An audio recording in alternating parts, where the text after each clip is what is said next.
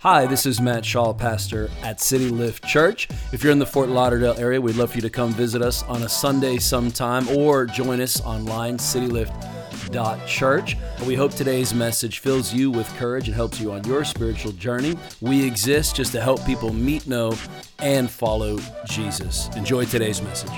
Hey, why don't you turn two or three people and welcome them to church? Welcome them to God's house.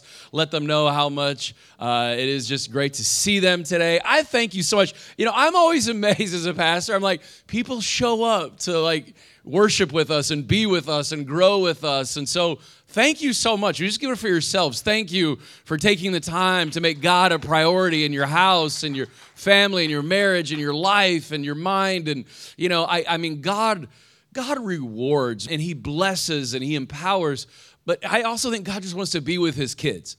And, and there's something special when God's kids get together just to encourage each other and be together and, and grow in Him together and love on Him and be loved by Him. And there's just something beautiful about this moment. And I, I never want to lose that. I never want to lose the love for this moment. A bunch of God's kids coming together saying, God, thank you for redemption. Thank you for saving me. Thank you for the blood of Jesus.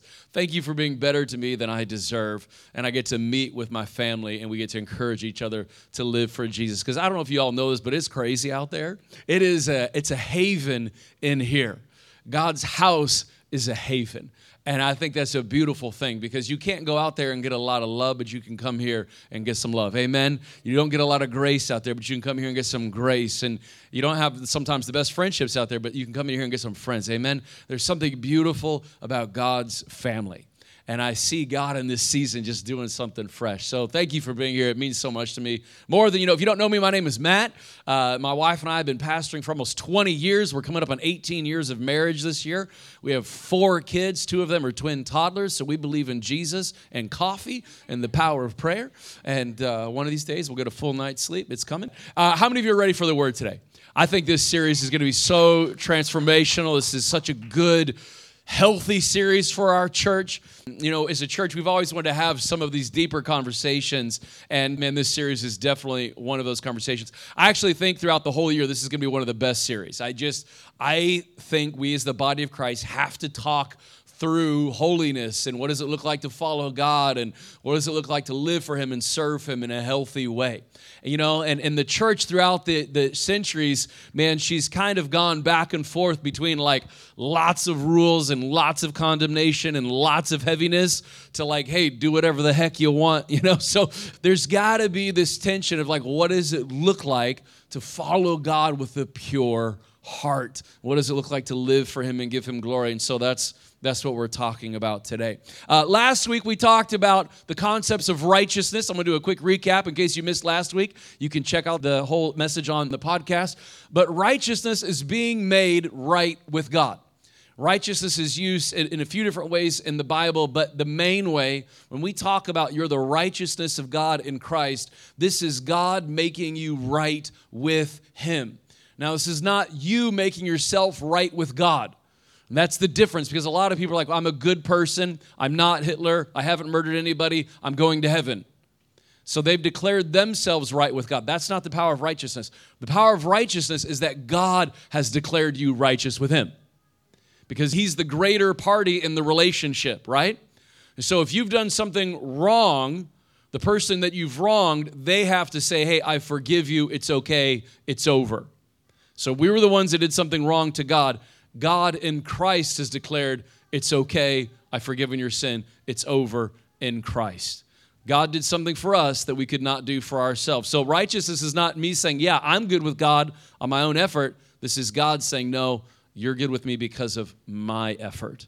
Huge difference there. I was FaceTiming my son Maverick this morning, and uh, he was having breakfast with my wife. They're up in Michigan for a couple more days and I was like showing him the house. I was like, hey, buddy, you know, here's your room. Like, daddy misses you. And he realized, hey, I want to go home.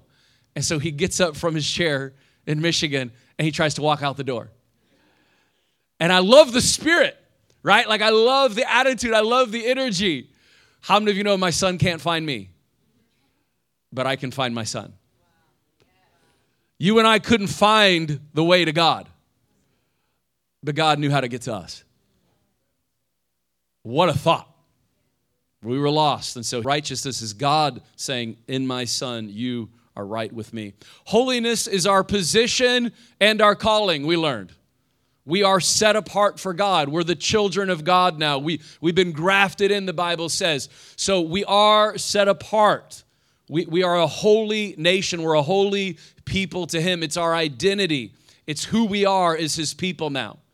And because of our identity, holiness is also our calling. We're called to live different than everybody else in the world to point to Christ. Holiness is our identity, and holiness is our calling. We have this beautiful call on our lives to live very differently. And then sanctification, the last one I'll focus on. We learned about sanctification, and it's the process of becoming like Jesus. I'm picking up his personality and I'm picking up his priorities right? Like I used to be full of anger and hate, but now I'm learning to love like Christ. That's his personality. His priorities I'm learning to be generous. I'm learning to share my faith. I'm learning to do acts of service. I'm picking up his priorities, the things that he wants me to do. This, this process is ongoing. Paul said, I haven't arrived yet. If Paul didn't arrive, you and I don't have a chance, okay? Mother Teresa probably got a little bit farther, but I'm on my way, right? Like I'm, I'm on my way of becoming more and more like Christ. This is this lifelong thing, okay? Today I want to read from Colossians chapter 3. And we're going to talk uh, quite a bit about the cycle of temptation. We're going to talk about a cycle of grace. Uh, but I want to zero in because this is going to help us as we talk about how do I live a holy life. It's my position and I'm called to it. How do I how do I do this, pastor? How do I walk this through? Okay, Colossians chapter 3. This is Paul writing to the early church. He said, "Now that you are born again, this is how we should live." Okay? So he's like, "Now that you are born again, you know Jesus. Here's how I want you to live. Here's how God has called you to live." One of the main things we get wrong as Christians is we try to tell the world how to behave before they've ever belonged. Until they meet Christ, there is no point to have a moral conversation.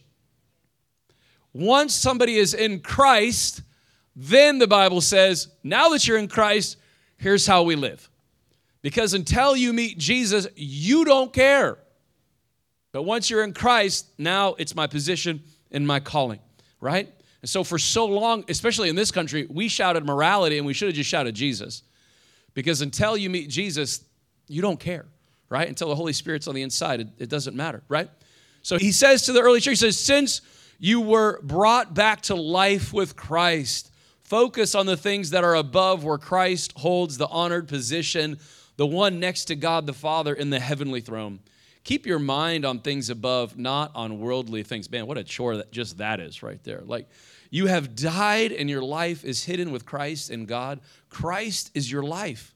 When he appears, then you too will appear with him in glory. Therefore, put to death whatever is worldly in you your sexual sin, perversion, passion, lust, and greed, which is the same thing as worshiping wealth. Wow.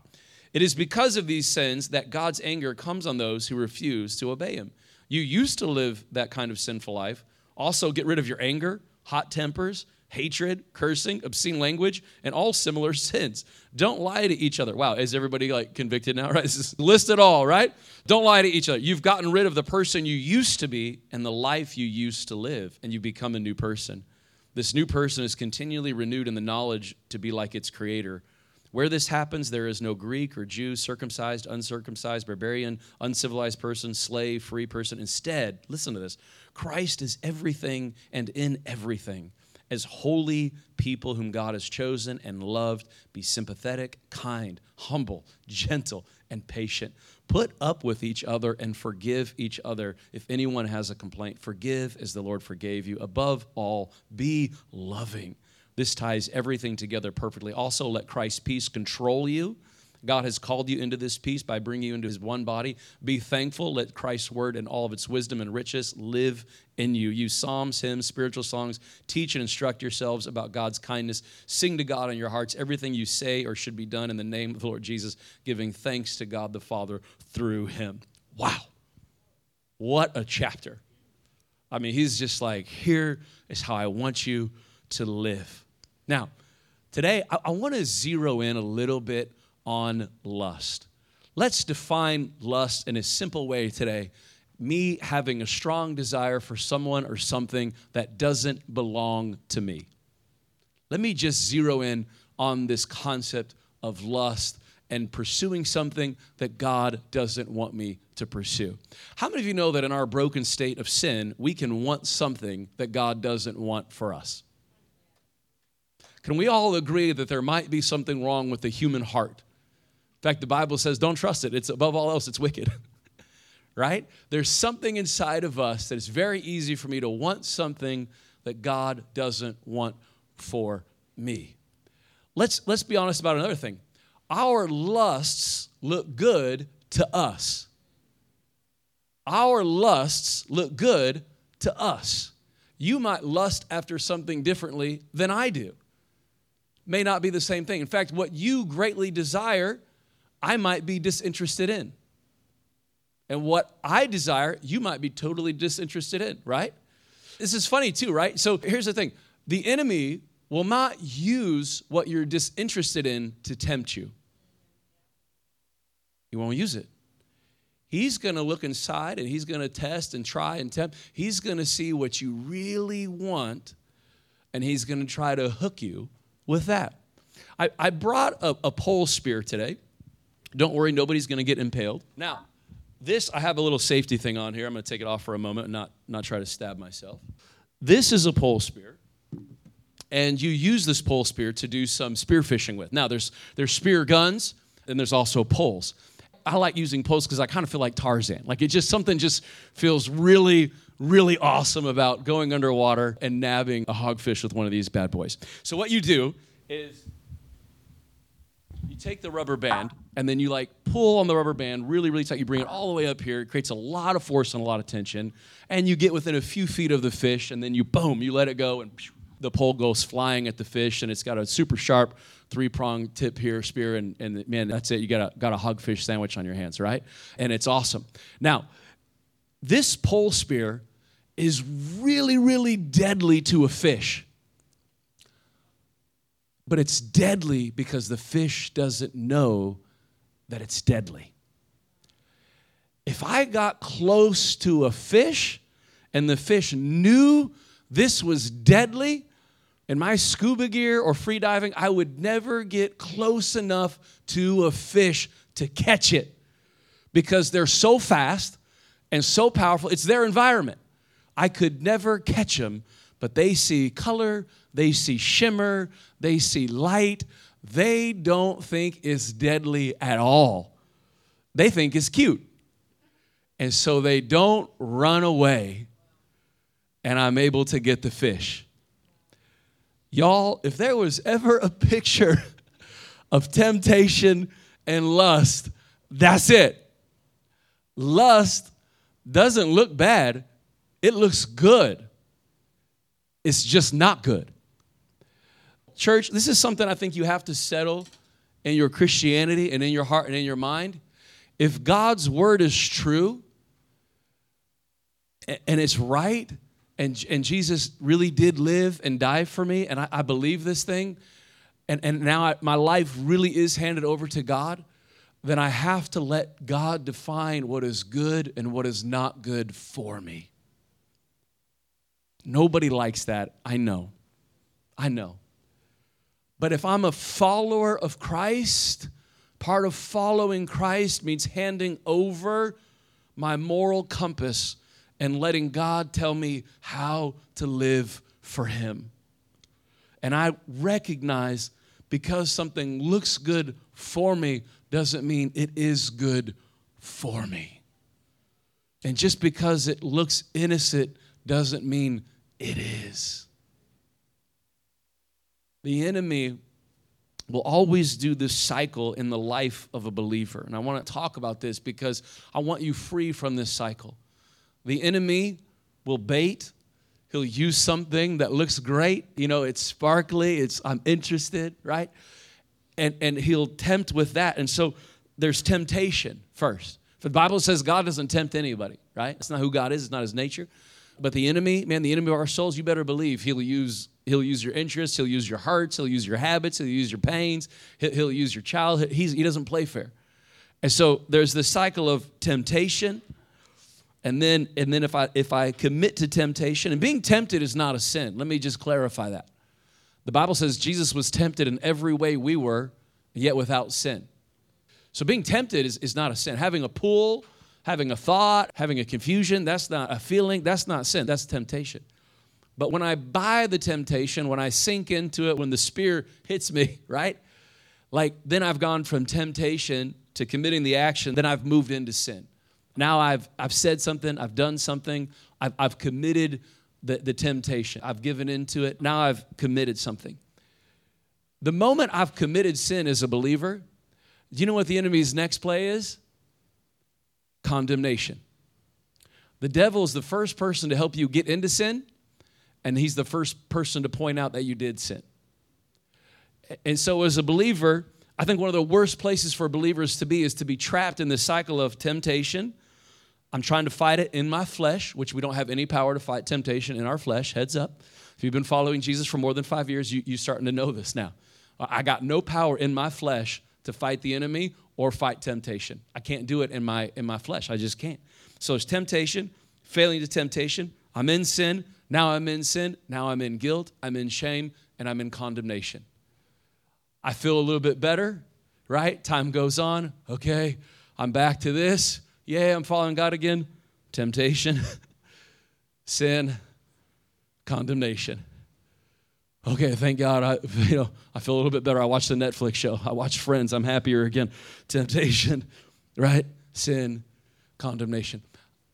So many believers spend years in that cycle and it's miserable.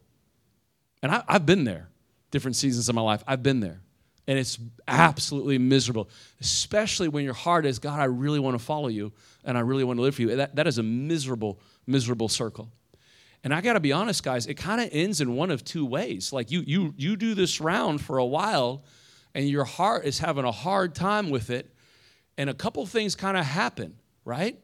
Like if I sit in this condemned place without feeling any power to get out of it, right? I, I kind of do one of two things. I quit and I just accept condemnation and I live a condemned, miserable Christian life where I never feel good enough and I just kind of give in to the sense of shame and condemnation and I quit and I quit trying and, and I just like, okay, I guess this is it. I'm going to live condemned and live in shame. Or something that I think is even worse, I grow hard. My heart grows hard and I stop listening to the conviction of the Holy Spirit and my heart gets hard. The Bible says that God kept dealing with Pharaoh, and Pharaoh, what did he do? He hardened his heart. I've seen a lot of believers in 20 years of pastoring. They do this cycle a few times. They can't get out of it, and they're like, you know what? Forget it. I'm just going to harden my heart to the Holy Spirit. People are like, oh, I'm not convicted about it. Y'all, that can be a scary place too. Sometimes we think as people, well, I'm not, I'm not convicted by it. That doesn't mean you're right. That doesn't mean it's good or safe or God's will, right? One of the things I, I think, I know we're all quiet and we're listening, okay, but I, I know I'm digging in an area we need to dig in is the body of Christ. Just because I feel something doesn't make it good theology. Just because I think something doesn't mean it's good theology. Because if God's word is God's word, these are God's thoughts. So maybe man's thoughts stand for a generation, but they gone the next generation. So just because I'm like, well, I, whatever, you know, that's not good theology. And so if God said, here's how I want you to live, because there's this really good free path for you, something to meditate on, okay? Just sit on this and think about it, okay? Like, I, I want you to let this sit in your heart where why did i come to the conclusion that i've come to are you sitting in a sense of condemned or maybe you just don't even care anymore or you hardened your heart right well so what's jesus' answer to this right because this is a real thing this cycle is a real thing temptation i mean hello we live in south florida right? There's a lot of good looking people. We're not that good looking in Indiana. I was just there on vacation. I got back. I'm like, I don't know what's in the water in South Florida. like, if you get a good looking person in Indiana, like, it's, it's one in a million. You struggle, you know, it's like, I can say that because I'm from Indiana, okay? If you're, you're like, wow, he's prejudiced against Hoosiers. Well, I am one, okay? So I can say that. Like, I don't know if it's the sunshine, the orange juice, whatever, okay? There's lots of temptation. So, how do I get out of temptation, sin, condemnation, temptation, sin, condemnation, right? The answer is, is grace. Grace is initiated by God's heart, it's God's love. You see, temptation makes sin look good, grace makes Jesus look better. Because, yes, I'm tempted to sin, but I'm also tempted to see what God will do if I obey Him. I'm tempted to see what blessings God might bring if I trust Him. I'm, I'm, I'm tempted to see how God will meet my need if I, if I let go and just, instead of just me meeting my own needs my way all the time, how might God meet my need in His will, in His way, in His perfection? Here's the thing about the enemy, though Temptation and lust, lust will always promise something it cannot deliver on. Always. We think pleasure means happiness and joy, and it doesn't always. So instead of me always being tempted and condemned and cycling and cycling, what does it look like to let go and say, hey, God, like I know this is what I feel like doing, but this is what your word says to do. What if I did that? What if I responded to grace? What if I responded to love and I trusted you? Here's the thing about obeying Jesus sometimes it's not always fun in the moment. It's not. There have been seasons in my life I've been the most miserable trying to obey Jesus. I would be a terrible pastor if I got up here and told you every time you obey God, it feels amazing. That's a lie. That's a lie. There are seasons of life obeying Jesus, it doesn't feel good at all it doesn't feel good at all. I felt lonely. I felt rejected. I felt forgotten, you know? And God's like, I'm just going to leave you there in the trenches and let you obey for a little bit and let you let you simmer a little bit. And that's, you know, does God reward? Does God bless? Does God square away? A lot of times, heck yeah, He does. And beyond, like even more. And I would be really lying if I said, you know, temptation, again, your lust look good to you, right? And the Bible says sin is pleasurable for a season.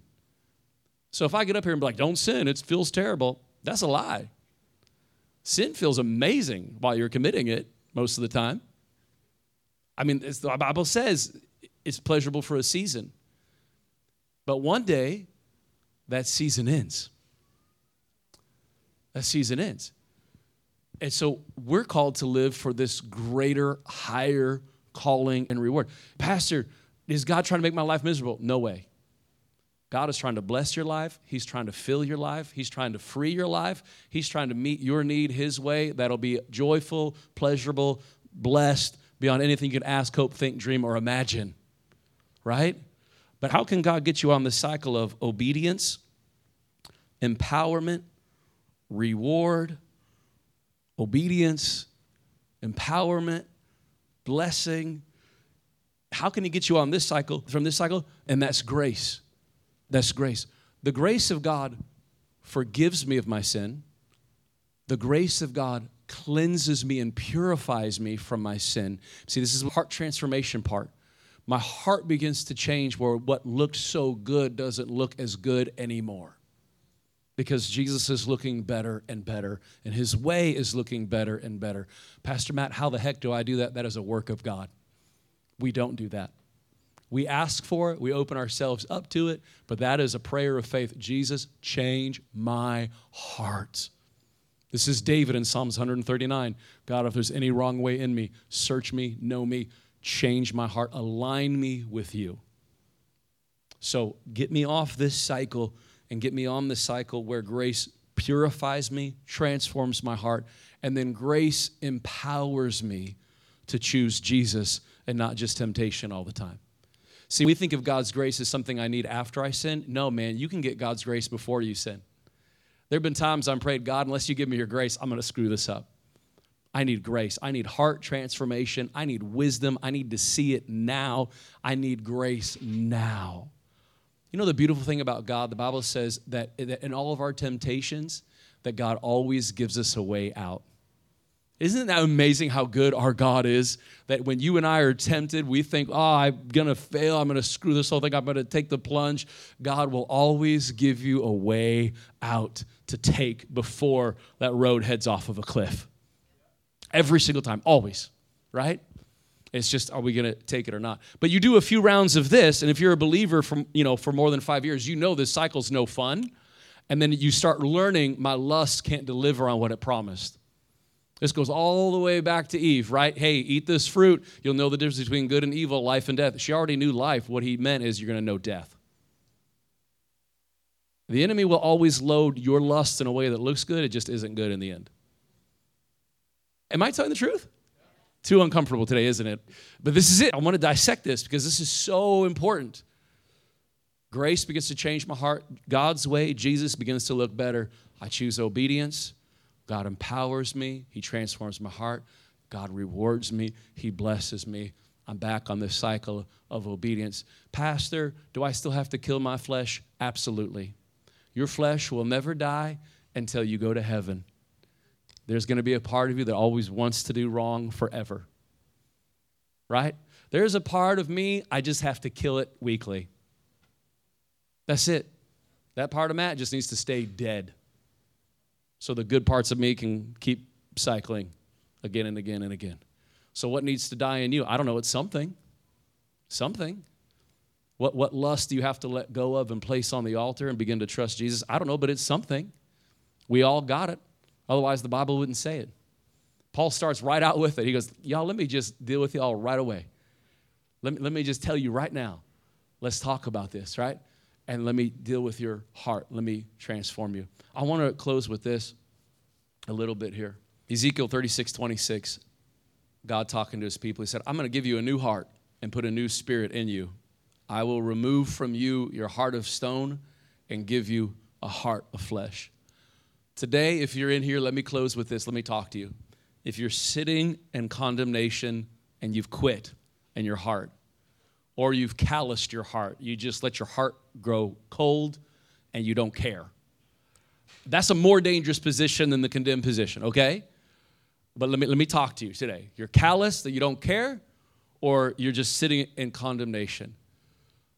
What's the answer? The power of the Holy Spirit, God refreshing and giving you a new heart. Today, if you're willing to listen to me, and as I've been talking, there's things in your spirit just turning, turning, turning, turning, turning, and you're like, he's too uncomfortable for me. He's all up in my business. This is good. This is a, that's a good thing, okay? That's a good thing today because I'm not here to condemn you. I want to help you get you on a cycle of blessing and reward and God's will. You on God's will is better for your life and it's better for everybody else's life too. Because we live in a world we think, well, if I sin, I don't hurt anybody. That's not true. This is how we break the whole world sin. How do we reconcile and restore the whole world? Obedience. Okay? It's good for your life, it's good for everybody else's life too. All right? It's good for God, it's good for you, it's good for the world. We get on the cycle of blessing and reward. Today, if you're in condemnation or you're calloused, here's your prayer Holy Spirit, give me a new heart. Give me a soft heart. Forgive me. Bring me your grace Get me out of condemnation, set me free, get me on this path of blessing. I hear the pastor talking about it. I don't know how the heck to do it. Change me. God will begin to do it. And the next time the Holy Spirit starts dealing with you about some stuff, obey Him. Obey Him. Next time you want to blow up in anger, you want to start cussing everybody out, you want to scream on Twitter, and the Holy Spirit's like, why don't you pray for that person instead? Obey Him. Come on, somebody. Obey him. Right? Temptation makes lust look good, grace makes Jesus look better. Let me pray for you. Heavenly Father, thank you for today. Uh, Lord, I know it's a teaching. I know I'm up in everybody's business. But Lord, I love this church. I want us to be a healthy church. I don't want us to be callous and I don't want us to be condemned. Lord, we want to be a people that are growing in your grace. And so I'm not mad at anybody where they're at. I'm not trying to, to condemn them in their place. I'm not trying to make them feel bad about themselves. But Lord, I want our church on a cycle of obedience and blessing and reward. And the only way to do that is your grace. And so, Father, we need new hearts today. because until you transform our hearts, it, nothing matters. And so, Holy Spirit, would you pour out on us today? Would you give us new hearts? Would you give us soft hearts to actually want to obey Jesus? And Lord, would you use us to, to help bring healing to this world? In your amazing name we pray. Amen and amen. Thanks again for checking out our podcast. If you enjoyed it, please subscribe, share with a few friends. Thanks for helping us make Jesus famous right here in South Florida. Again, if you're in the Fort Lauderdale area, we'd love to see you sometime, or as always, visit us online, citylift.church. Have an amazing night.